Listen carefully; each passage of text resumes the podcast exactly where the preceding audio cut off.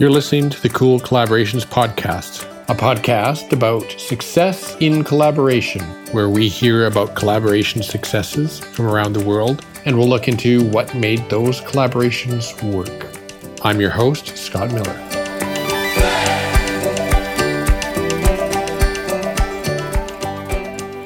Hello, and welcome to episode number eight of the Cool Collaborations podcast. The conversation today is with Courtney Breese, the executive director of the National Coalition for Dialogue and Deliberation in the United States. We talk about Courtney's experience with the National Coalition, an organization whose purpose is to create opportunities to collaborate with people and projects from across the United States. Then we dig a bit further to explore a few of the experiences that shaped her approach to collaboration and led her to her current career. From all of that, we talk about some of the skills that make collaboration work. I really enjoyed my conversation with Courtney today, and I hope you do as well.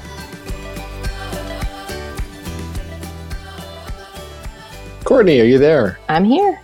Awesome. Can you introduce yourself? Maybe tell me a little bit about who you are and where you are and, and what you do? Yeah. So my name is Courtney Breese. I am the executive director of the National Coalition for Dialogue and Deliberation, which we also refer to as NCDD because that's a lot shorter. Um, and we're an organization based in the United States. Where in the United States are you located? So as an organization, we're, we're everywhere, meaning our staff are all over the country. I'm actually also based in Massachusetts. I also wear another hat. I work for the Massachusetts Office of Public Collaboration, which I've done for many years as well. So it sounds like you do just a little bit of collaboration in your sort of day to day work. Just a little bit, yes. Can you expand a little bit on the, the NCDD? Like what what is it intended to do and how does it work? Give me the the inside scoop on what that organization is all about. Absolutely. The NCDD is a network. It's a network of individuals and organizations, all who are committed to helping people talk to one another, have more productive conversations, and discuss, decide, and take action together on important issues. So as an organization, you know, we are basically there to help support all of these folks who do this work, whether they do it in their professional career or they're doing it as a volunteer or just someone, you know, committed to their community who wants to bring some of these kinds of more collaborative processes into their community. So we offer lots of resources on our website for folks who are looking to learn more about dialogue and deliberation. And we do lots of events that connect people to one another, both to learn from one another, but also to explore further collaboration.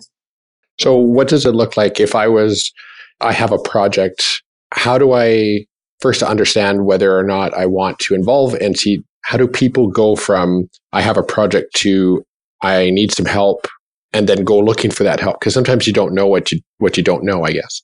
Right.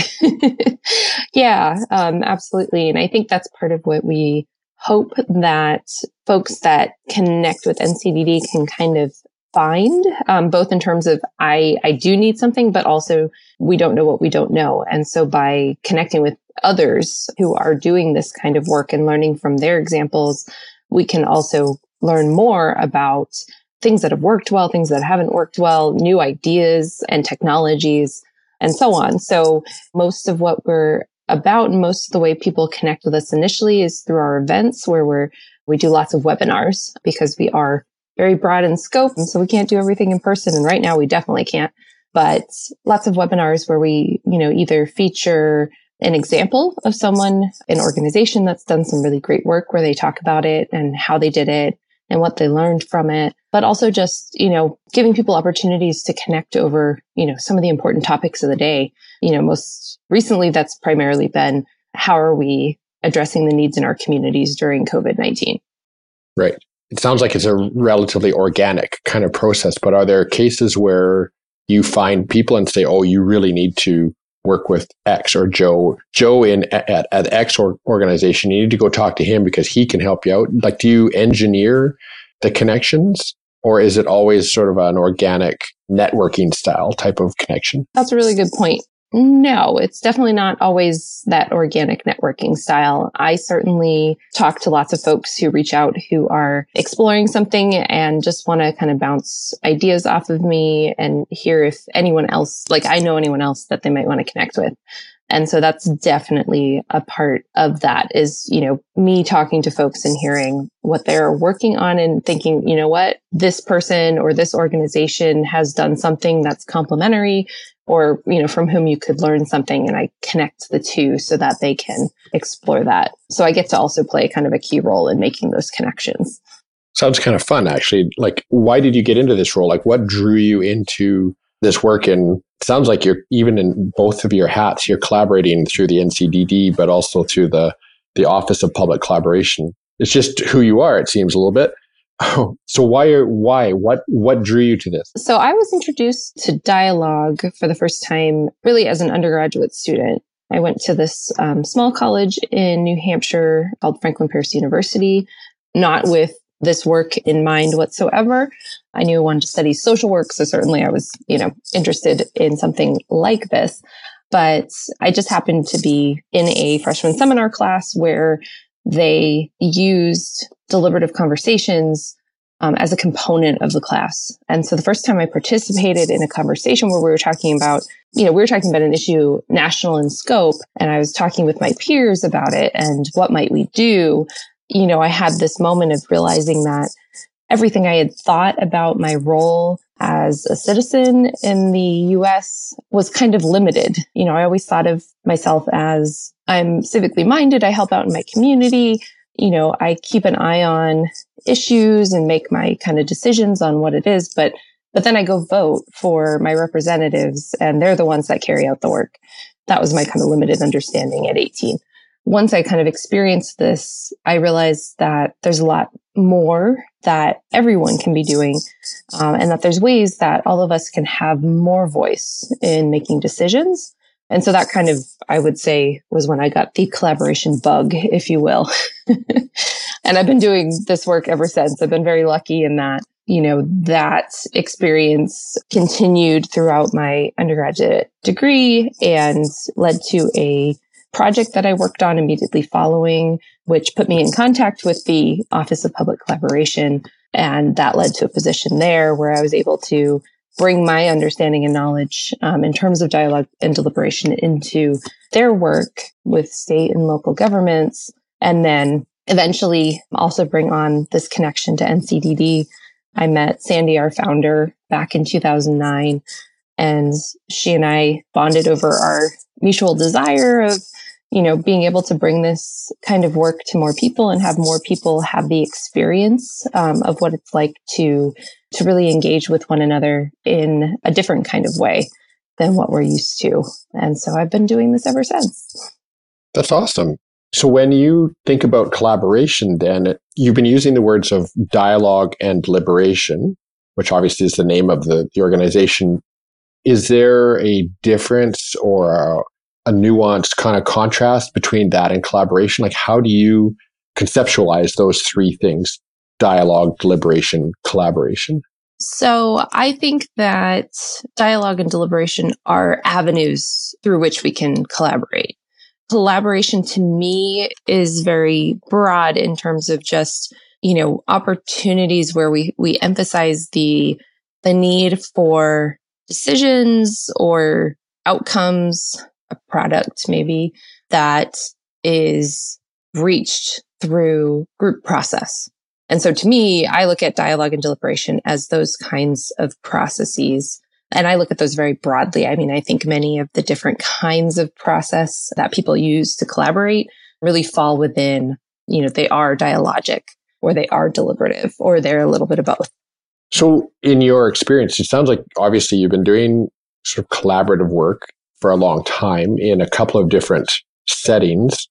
When I say a phrase like best collaborative experience, what comes to mind? Can you describe maybe an experience that sort of fits that description? Sure. So a couple of thoughts come to mind. The first, which is, you know, one of my earlier experiences in doing this work on a, a large scale was a process that the Office of Collaboration ran in goodness, probably uh, around 2010 or so.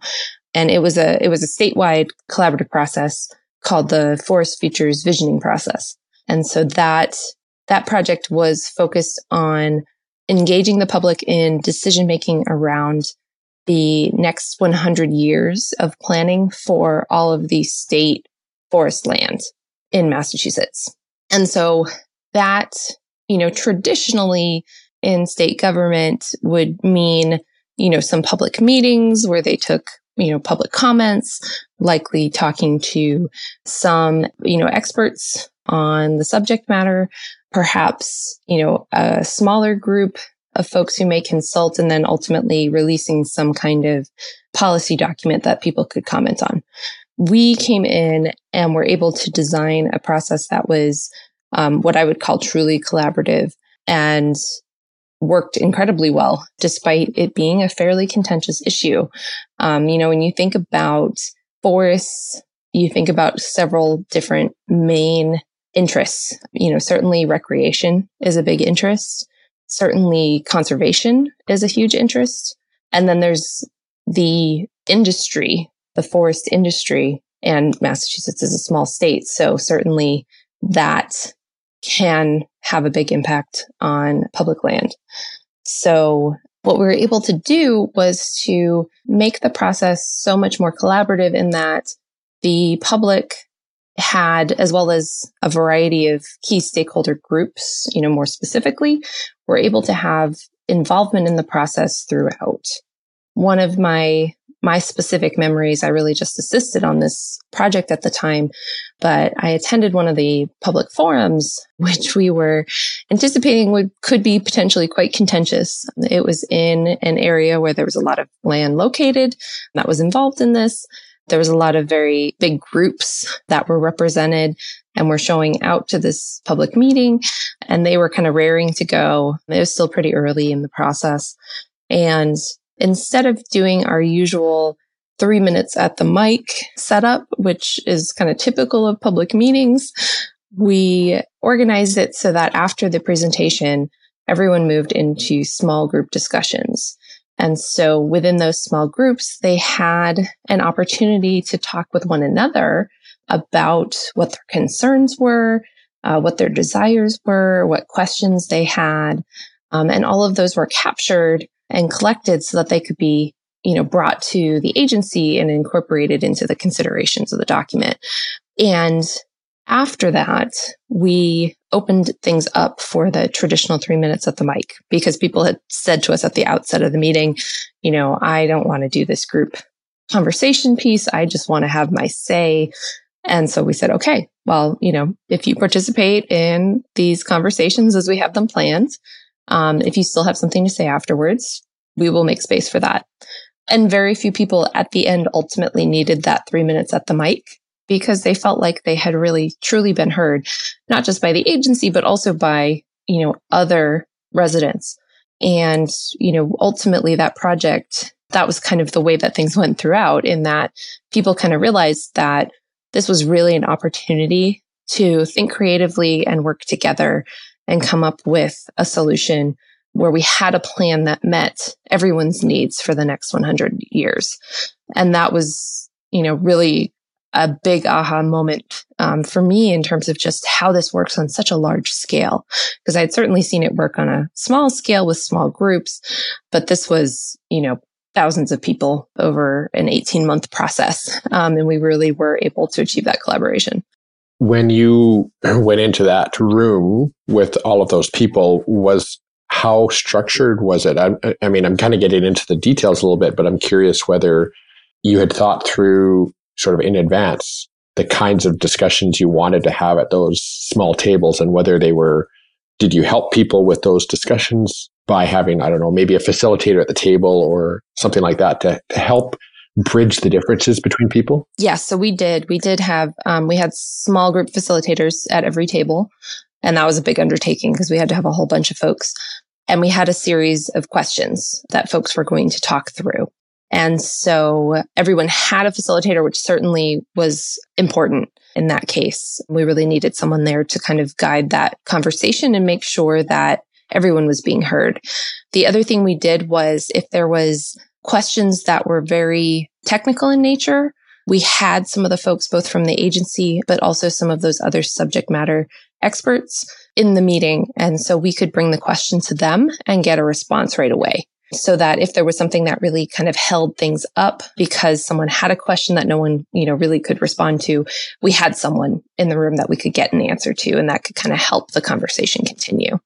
So you mentioned people came in wanting to just to stand on their box and, and sort of say their piece. And you mentioned it kind of in a, in a roundabout way that people weren't really needing the mic afterwards. But did you get sort of a, a direct sense from people that this was a different way of doing things that you know, their mind had been changed a little bit just because of how you did the work?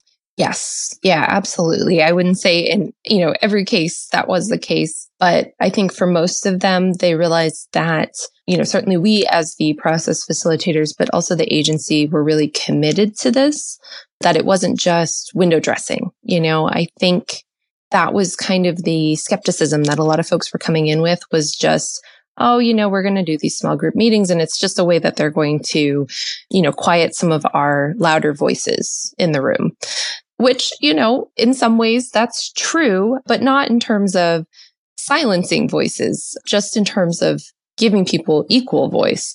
And so I think that was what for some of them they recognized, you know, afterwards I do know a few folks came up to our facilitators who were leading the process and kind of said to them, okay, this was, you know, a lot better than what I had anticipated. Thank you.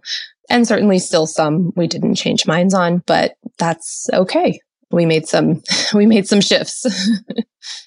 it sort of sets the tone for, you know, all of the things that follow. Like what I'm kind of curious about is, is what you needed to do with the agency or with the decision makers even before you went down the road of a of a deliberative or collaborative process to get them to a place where they actually were okay with doing it? Because my experience has always been that that's that's a big hurdle to get over. Yeah i i think when you work with government officials there's a lot of fear around going down this kind of collaborative road and it's primarily based on their past experiences you know where they're used to holding public meetings and again it's that people take the, you know, the squeaky wheel gets the grease mentality where if they shout loud enough and have enough people that are angry at them about whatever issue, they'll get their needs met. And so that's what a lot of them were used to. Certainly our, our office had worked with these, this agency in particular before. And so we had already kind of laid some groundwork with them, but a lot of it was coaching them through how to respond to folks who are upset, who are really showing up angry and how to just, you know, kind of breathe and hear people and let people know that they've been heard. Because as much as as much as they may yell and scream, that's primarily what they're looking for. You know, they just want to feel like they've been heard. And oftentimes they don't feel like that's the case. Um, and that's because those officials kind of tend to respond, you know, from a space of fear and they're dismissive because they don't know exactly how to respond to that person with understanding, with empathy.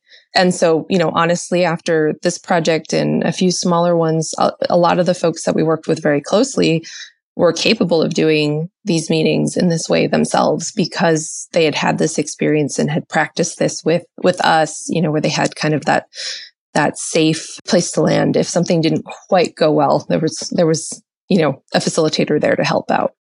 And you've obviously been doing collaborative projects you know across a, you know a pretty broad spectrum would you say that you're good at collaboration? I'm always working on it, but yes, I would say that I am I am good at collaboration. Yes, it's one of the things that I'm very passionate about and so I like to make it part of everything that I do. Is there a, something that you do in in your collaborative approach or process that makes that makes you different than others that maybe is unique to you and your your brand. I'm using air quotes brand of collaboration. Certainly one of the things that i i bring into my own collaborative practice is some background in mediation as well. So i definitely bring a, a conflict resolution lens. So not just collaborative process but also also really dealing with those kind of difficult moments and those conflicts that arise. So I think that that aids really greatly.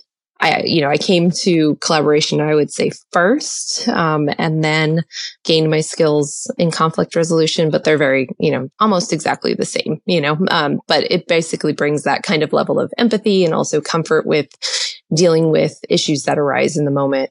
I think, you know, sometimes we're trained, you know, if, if we do training or we read about collaboration, a lot of it focuses on just the process and kind of trusting that the process will, will work and it will. But sometimes having those additional skills where you can kind of deal with these little blips that come up in the moment are helpful. You know, otherwise I think I'm just part of it might be because I am, I'm an introvert. You know, I really emphasize listening and I really emphasize hearing all voices, um, which are those kind of core things that are there to collaboration. But I think it kind of strengthens my own practice because that's something that I'm very attuned to. Right. You know, I've spoken with a number of people who have always typically will emphasize the listening and the hearing. And I've been kind of contemplating that myself in that it, it must be more than that, in that I could listen to you quite attentively, but it's sort of what follows that that makes it collaboration. It's it's turning the listening into a bit of a back and forth, I think. And I kind of want to get your sense of that because obviously the first step is to hear, uh, well, listen and then hear, but it it doesn't end there. And kind of where where does it go naturally in the flow of collaboration, sort of in your mind? Like, what's the next step? That's a really good point. I think it's about kind of that quick analysis of listening, but, but listening to hear what those, what those mutual interests are or what our mutual values are and being able to, to name that. Because I think that's something that we aren't just as people inherently doing in our listening. I think that's a skill that gets learned and it gets learned through practicing things like facilitation and uh, mediation and certainly, you know, other processes. But I think that's a huge part of it because as you're listening to folks, whether it's, you know, the two, two people talking, um, or a group, um, it's not just hearing each individual, but it's looking for those common threads or those common interests. I always like to talk about values when we're talking about tricky, tricky issues where people don't see eye to eye. I like to tell people that, you know, we don't necessarily see eye to eye on what we want to see done. But we, if we look at it from a perspective of values, we all share the same values. We just reprioritize them. So I may look at, you know, justice above safety and someone else may look at safety above justice. And that will change our perspective on an issue. It doesn't mean we don't both value those things, um, but we look at them in different ways. And so when I talk to people about that, that tends to click for them. You know, it's a different thing to listen for, to kind of recognize what we have in common, which may help us to bridge some of those differences when it comes to what we want to see happen. Yes. I think what you're getting at a little bit is kind of the uniqueness of collaboration and people who are in that collaborative space because it's taking, there's a lot happening when you're collaborating inside everybody's head because you're all, you're, you're listening and interpreting, but you're also trying to direct in a way the conversation, not to a, a particular end, but to a particular kind of behavior, I think. Uh, and I'm completely kind of just thinking this through even as we speak is that it, you're trying to direct like you say, you, you point to values and you're asking people and yourself here in that space as well, having a discussion around, does this get us towards the end? You're kind of steering towards a positive outcome just by how you act and how you listen. Mm-hmm. Yes. So knowing that that's the kind of the, the gamut of, of what collaboration can be, everything from listening to consideration of values and actions, how do we get more people to understand and maybe experience the benefits of collaboration? Mm, that's a really great question. I think most of it just boils down to having those opportunities. You know, I think that can start on such a small scale. That can be just groups of you know, family and friends collaborating on something. I mean, with the, with the pandemic, I feel like anything is possible these days. Um, and we may just need to start with what's simple and easy, which is, you know, all of us collaborating on something, which kind of creates those, those connections right now while we might be far apart. So, you know, it might be as simple as, you know, people getting together and kind of finding a plan for, you know, here's what we're going to do for the holidays this year because we can't necessarily all be together. So, you know, what works? That's a super micro example. But I think a lot of it is just is having those experiences. You know, for me, I think that it's really the seeing it is believing it. You can talk about it with folks, but sometimes it's a bit of a, you know, collaboration sounds good, but to actually see it is the moment where you get it and you see the value in it. So, you know, I would love to see us using these more in our, you know, our more local communities right now as ways of, especially with, you know, the technology that we have these days making this possible for people to meet simultaneously but apart. You know, talking about, you know, what are the current needs in our community and how do we address those? I've seen some of that happening organically and it's really wonderful to see where people are creating mutual aid groups and they're kind of coming together and, you know, pooling their resources and looking for ways that they can serve those who need help right now. And I think that's a great opportunity for collaboration to come into play. I think it's just looking for what are those natural, natural openings where we can give people an opportunity to experience it and even just on a smaller scale, just giving people a chance to experience dialogue as an opening to collaboration. The dialogue itself may not be with an aim of coming out with some kind of outcome where you need that collaborative element, but I think it's kind of the door opener where people recognize the value of being together, listening from one another, learning from one another, exploring with one another. I think that's kind of the avenue into collaboration. You know, I really like that kind of concept of that idea that you use. Really, it starts with a conversation without an aim necessarily, or I don't know what you would call it, like a, a preordained outcome that you will collaborate. Just that we're going to have a, a discussion. And then as I think about it, what ends up typically happening naturally in those kinds of discussions where people are exploring a problem, whatever the problem might be, is that they want to take, people naturally want to take action and they feed off of one another at that point. So I, I hadn't sort of contemplated the, I don't know, the seed that starts collaboration as being something as simple as, you know, a conversation around a problem. And I know I've, I've spoken with others around you have to ease into these things. You can't just go, okay, you will collaborate. You know, yes. it, does, it doesn't work that way.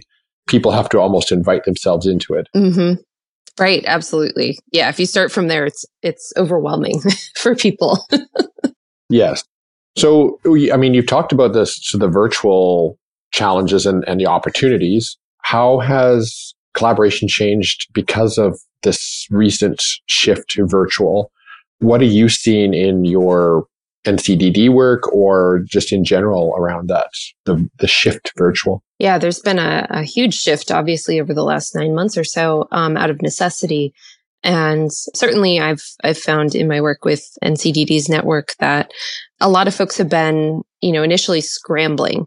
So much of this work, you know, we've always emphasized happens face to face. And so that to us has always meant in person. And so when suddenly meeting face to face was not an option, there had to be a lot of shifts and a lot of regrouping and a lot of thinking about, okay, how do we create that kind of quality, quality collaboration when we can't actually be together face to face? Because there is definitely something lost in a virtual space in terms of like people's nonverbal cues and just kind of the there's something artificial online. I'm not saying that it's not also still very valuable. It's incredibly valuable, but there's just, there's just some elements lost. But we've found, and I think a lot of people have found for the first time over this experience that the tools that are available to them and most you know, being Zoom, um, being the most popular one right now, really give them an opportunity to do much of what they would have done in person online. And so, you know, a lot of the conversations we've been having in our network has just been how do we shift? You know, what are some of the additional ways that we can, you know, bring that kind of quality of process into an online space? Sometimes it's looking at ways to offer both synchronous and asynchronous opportunities for people to engage so that it's not constantly Zoom call after Zoom call after Zoom call. But, you know, what are other spaces where perhaps people can share thoughts and, you know, connect with one another, but they don't have to do that all simultaneously. So building different kinds of spaces that kind of meet people's needs. In some ways, it's, it's given us an opportunity to tackle an issue that's been existing for a long time, which is, you know, just the, how do you engage a broader cross section of your community when you're doing a collaborative process. Because you know you can schedule meetings at different times of day different days of the week. Um, you can offer childcare. Um, you can have translation. But there's always still parts of the community you're missing. And in some ways the pandemic has really pushed people to think more about that. I've seen you know a lot of local governments are using using Zoom, but also using public access TV to make sure that everyone is keeping up to speed on what's going on um, and really thinking creatively about you know not just moving things to zoom because that's convenient but also thinking about those who may not have access to computers or the internet which in 2020 is still very relevant and a very big issue certainly here in the us so it's i wouldn't say we figured it all out but it has brought a lot of creativity to how people do things. And I think from that, we're really going to find some new innovations. Yeah. I think from a little bit of my very recent experience actually is that it highlights different kinds of problems or issues that you have to tackle. You know, like you say, not everybody has access to virtual tools. And then the other side of it is some people are more I wouldn't say challenging, but they're not that well versed in the in the technology and it, it actually frightens them a little bit, right? It's it's a bit of a, a barrier that oh, you want me to use you know a Zoom call in conjunction with you know some other whiteboard tool or whatever, and people are like, "Whoa, that's that's too much." right, right, absolutely. That just reminded me that uh, um, some of the conversations I've been having lately with folks has been also reminding them that, you know, good old phones work very well and conference calls can also work. You know, you have to be a little more, um, heavy on the facilitation side, but that that's also an avenue to having people participate. It doesn't always have to be in this virtual space where they're on video, you know, for instance. So just reminding people that some of those low tech options still work really well um, and can really help us out right now. Yeah, I. It's funny because I do I do fall back to the phone just for even individual conversations to get to give people comfort before they go into a virtual setting. I've done that one as well. Yeah. Is there anything you'd like to add that maybe I haven't asked uh, about today before we maybe wrap up with a couple of uh, sort of short answer type questions? I don't think I have anything to add. I think, you know, I'm just encouraging folks who are listening to kind of you know, try things out. I've been finding during this pandemic, a lot of folks have been using Zoom, you know, as a way to stay connected. And those kinds of conversations are very important right now and are very powerful, even if they're not about an issue, just connecting with your friends. I know I have a weekly call with with friends just to catch up and talk about our lives and what's going on because we can't see each other in person. So I think those are kind of the key things for us all right now. And I'm hoping that that will really encourage us to continue having these kinds of conversations and looking at opportunities as, you know, within our communities to work together going forward because I think this pandemic has really just highlighted how much we all need each other. Yes. And I think it's also giving us an opportunity to build sort of a broader base of skills and and approaches maybe so that we don't always have to even when when the pandemic has passed we're not going to you know go back necessarily fully to all in-person type meetings. We can now we now have a broader set of tools to sort of draw from. Yeah absolutely so if you have a book did you have a book that you would routinely give as a gift or a resource that you might provide to people on a routine basis? Yeah, you know, on my my favorite book to point people towards friends, family, certainly people starting out with doing or exploring this work is difficult conversations by Bruce Patton and Doug Stone and Sheila Heen. It's it's like the classic book conflict resolution and it's so simple but so powerful. I've shared it with folks who are having challenges with family members. I've shared it with folks who are, you know, getting into this work. Um, I just think, you know, knowing how to have difficult conversations, which comes from listening and really looking at what people's interests are, not just what their position is, what they're telling you they want is just so crucial to everything that we do. And so while that's a book that I think most people have heard of, it's still one that I continue to recommend and share with people. I know my copy has certainly gone around to others several times. little, it's getting a little dog eared, you're saying? Yes. Yeah, a little bit. yeah. Do you have a favorite app? We talked about some of the virtual applications like uh, Zoom, for instance, but do you have any other uh, sort of favorite apps that you use to support some of these virtual collaborations? You know, honestly, um, I'm pretty dare I say old school because it's not old school at all. But when it comes to apps, I I'm a big fan, obviously, of Zoom. We use Zoom just because that's something that most people are getting comfortable with.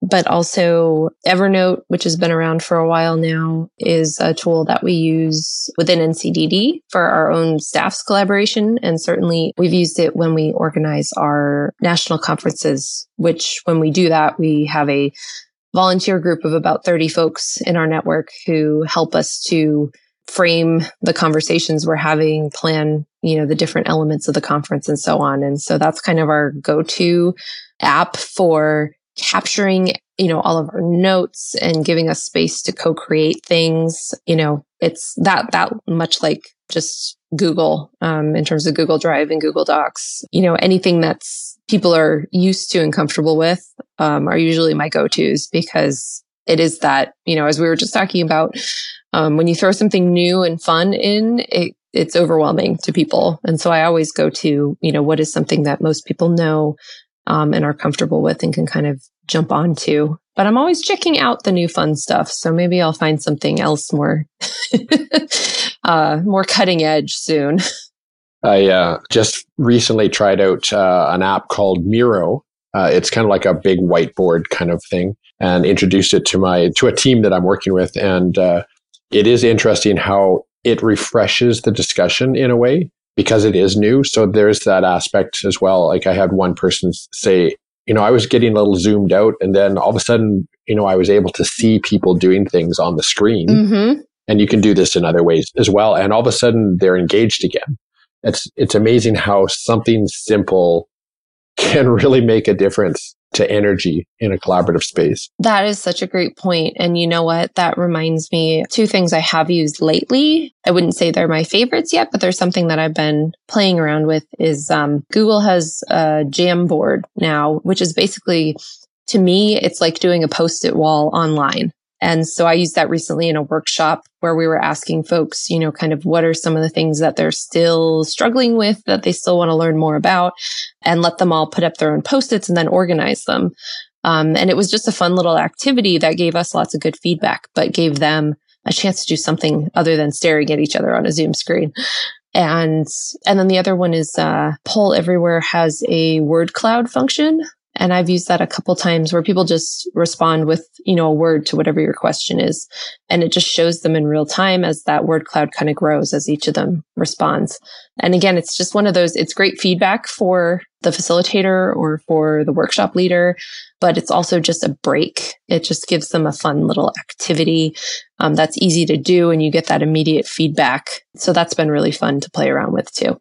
Oh, those are those are awesome. I've I've seen that word cloud in action, and it it is it's actually quite fun to participate in because you're hoping your word is where's my word in that cloud? You know, you you, you right. go looking for it. Yeah, exactly. So my la- my last question for you today it's it's probably the toughest question of the entire of the entire uh, discussion. Are you a tea person or are you a coffee person? this is a pretty polarizing question, isn't it? it, it is yeah. It's funny. I, you know, I am a coffee person 100%. I love my morning coffee. I don't have anything against tea though for the tea drinkers. I have good friends who are tea drinkers and I totally respect that, but 100% I'm a coffee person. I like I like how you ride the line there. I'm I'm absolutely this, but that's okay for everybody else. I love right. that. that was my most diplomatic response. that's right. Yes. You know, I, I, I, really appreciated our discussion today in terms of covering uh, some different aspects of collaboration and uh, also understanding a little bit about the National Coalition for Dialogue and Deliberation. And, and I think what I took from today was how we can maybe get more people, some of the ways we can get more people into these kinds of conversations. So thank you for your discussion today. My pleasure, Scott. Thank you. This has been fun. What a thoroughly enjoyable conversation with Courtney today. I really appreciate her taking the time to tell me a little bit about her work with the National Coalition for Dialogue and Deliberation and share some of her insights into collaboration. I think it's interesting that an early introduction to collaboration and deliberation in college and also an early experience, a successful experience, really shaped her approach and even a, you know a lifetime of work in creating collaborative opportunities. It highlights for me the importance of being involved with successful examples of collaboration very early on. I think the drive of many people in collaboration is to, to give people a voice in the process, in the decision. And that was really reflected in some of Courtney's discussions today. I also found it quite interesting that some of the barriers to collaboration, especially in a government setting, being the fear of the high emotion or the confrontation that can prevent officials from wanting to be part of a collaborative process. There are certainly many lessons from today's conversation. Thanks, Courtney, for sharing. You've been listening to Cool Collaborations. Please make sure you visit collaboration dynamics.com where you can subscribe to the show in iTunes, in Stitcher, or wherever you get your podcasts. Be sure to sign up for our mailing list so interesting things like blog posts, upcoming training, or collaboration tips and tricks can come to your inbox. If you like what you heard, I'd be grateful for a rating in Apple Podcasts. Of course, if you'd like to just tell a friend about the show, that would be great too. Check out the show notes for links and contact information. Until the next episode, thanks and happy collaborating.